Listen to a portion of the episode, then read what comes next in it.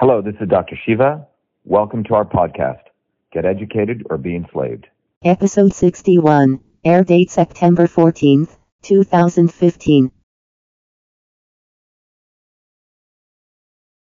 give no tilling, no weeding. So how can it be bad for even the farmer?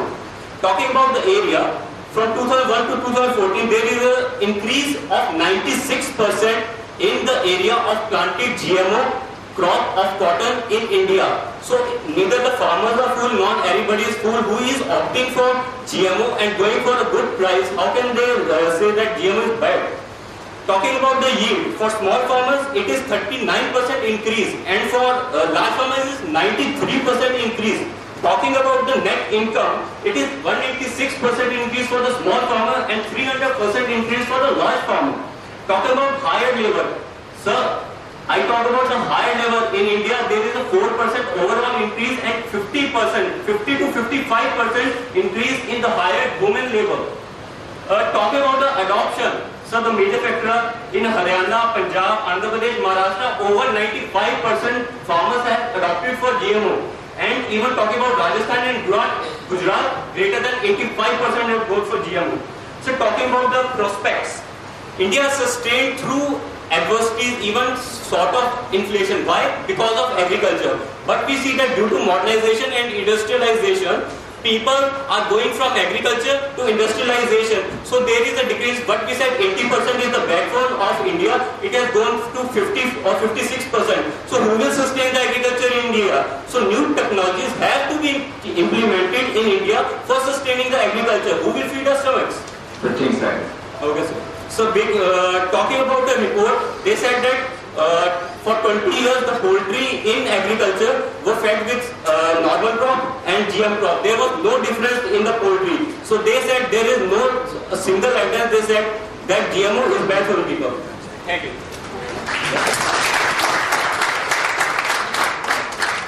Good morning everybody. My name is Nikhil Kumar Singh and I am representing my college, NIA. What if I say that someone sitting far away from here is conspiring about all people? Scared? Then you should be scared more. Because just because the lack of awareness among you people, the big corporates world will make the puppet out of the next generation among you people. Don't brand me as a scaremonger. I'm not here to scare you all guys. I'm just making you aware about the negative impacts of GM technology on our generations and over 7 billion population of the world. I extend a very warm welcome to all the dignitaries here and all the intellectual people who are here to present their two cents on a very interesting yet very controversial topic, is India good for GMO? I'm Nikhil Singh and I'm representing my team speaking against the motion otherwise. India is a cradle for great civilizations since time immemorial and agriculture has been practiced in India way long back. But with the advent of 21st century, biotech corporates have overtaken the Indian market. They consider themselves as the masihas of the developing countries, but what they do is completely ironic and opposite. People, day by day, they are completely monopolizing the Indian market and starting our own brothers and sisters here in India. We have substance uh, substantial observations of the UN and various reports of UN has been released criticizing the effects of GM crops and GM technology in the developing world.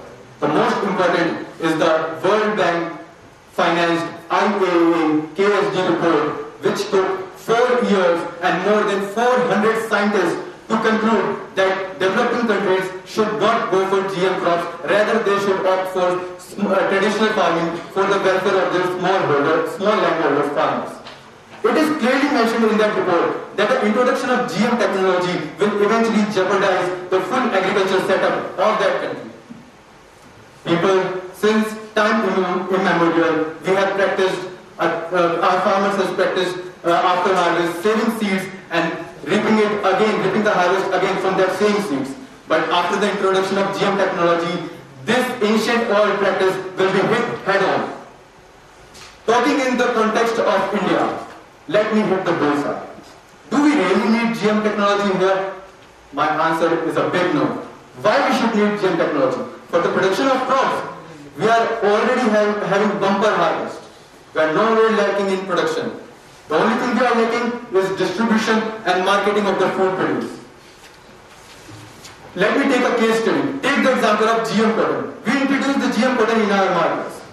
They offered quite relief to the farmers by giving the seeds in the concession rates. And later on, what they did, they withdrew the concessions.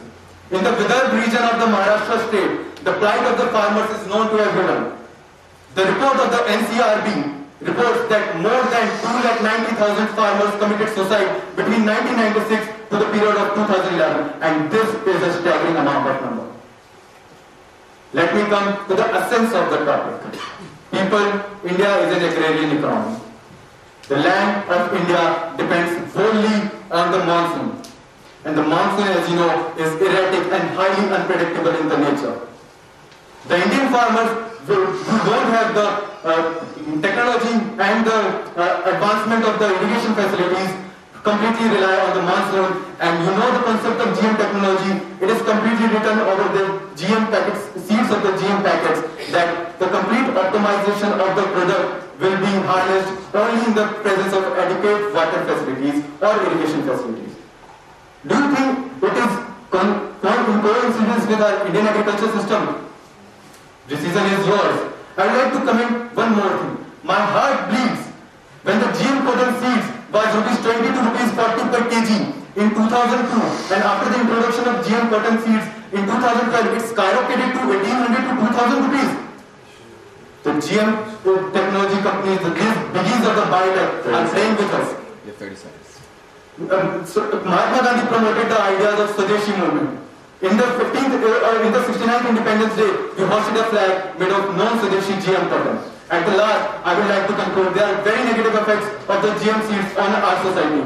But in the last, the man, Kissinger, who is well known for the balance of the politics in the world, said, if you control oil, you control nations. If you control the food, you control people. So it's up to you. I rest my case here only, and the decision is yours, whether you go for this negative every technology, we will let the farmers survive and handle. Thank you. Thank you. So we have and which team? Good morning, one and all. I'm Parul from National Institute of Agriculture Marketing, and I'm for the motion. Is GMO really bad? No, they are not. Neither for environment, not for health. For decades, people are rel- relishing on GM crops. A GMO is simply an organism, like every other organism, which produces thousands of proteins, but one, of two, one or two of them are proteins that were chosen specifically by humans. Keeping in view, in this scenario, GM is having certain myths associated with it. But the following facts and data will prove that India is really in need of GMO. At present, India's population is 1.27 millions, uh, sorry, billions, and each year it is increasing at an alarming rate of 1.3%. And by 2030, India will have 1.5 billion mouths to feed upon, more than China. While, on the other hand, as one of my friends said that this year there's a bumper harvest, I want to focus on the point that this year, 2014, there was a sharp decline of 3% in food production in India, from 265 metric tons to 257 metric tons. And recent statistics report that in 2015 there will be a further decline of 12.36 metric tons in food production. So, in order to feed the hungry stomach, the only thing that we can resort to is GM crops. Because it will not only help in increasing the quantity of harvest, but also reduces the risk of random occurrences of undesirable traits and is also a faster process. India's first GM crop, that is BT cotton, launched in 2002, was a huge success. It covers around 95% of India's cotton cultivation and 28.7 million acres of land under cultivation in India is under cotton. In 2002, the production of was 30 million bales of cotton. Right now, in 2014, it was 40 million bales. From being a net importer, India has become world's second largest producer and exporter of cotton. Today, India stands at fourth position after uh, Argentina, Brazil, US in GM crop, crops acreage. Talking about safety, Many activists, are of the view that GM crops are not safe. It's harmful to the immune system, it causes various diseases, various allergies, it changes genomics of, genomic sequence of the crops. But that's not the scenario here. Many organizations such as WHO, USDA, EPA have proved that these crops are safe to humans as well as to the environment. Keeping in mind of the environment, GM crops doesn't use pesticides, there is restricted, uh, insecticides are not used, uh, used at all, and there is no degradation of the soil, the soil is not affected at all. And the crops are released after many field trials, like the scientists they go for many field trials and they, then they release the crop. Like uh, the IRI is giving trials for mustard, for releasing the mustard. The Maharashtra state is also coming with uh, the trials of four new crops, GM crops. To conclude with, since 1966, 1996, the area under GM crops have risen from 1.7 million, hecta- uh, million hectares to 181 million, 0.5 million hectares. This is faster ever adoption of technology in India. Therefore, there is a need to extend technology to more crops encourage public-private partnerships so that the farmers are benefited from competition and faster commercialization. Thank you. Have a great day.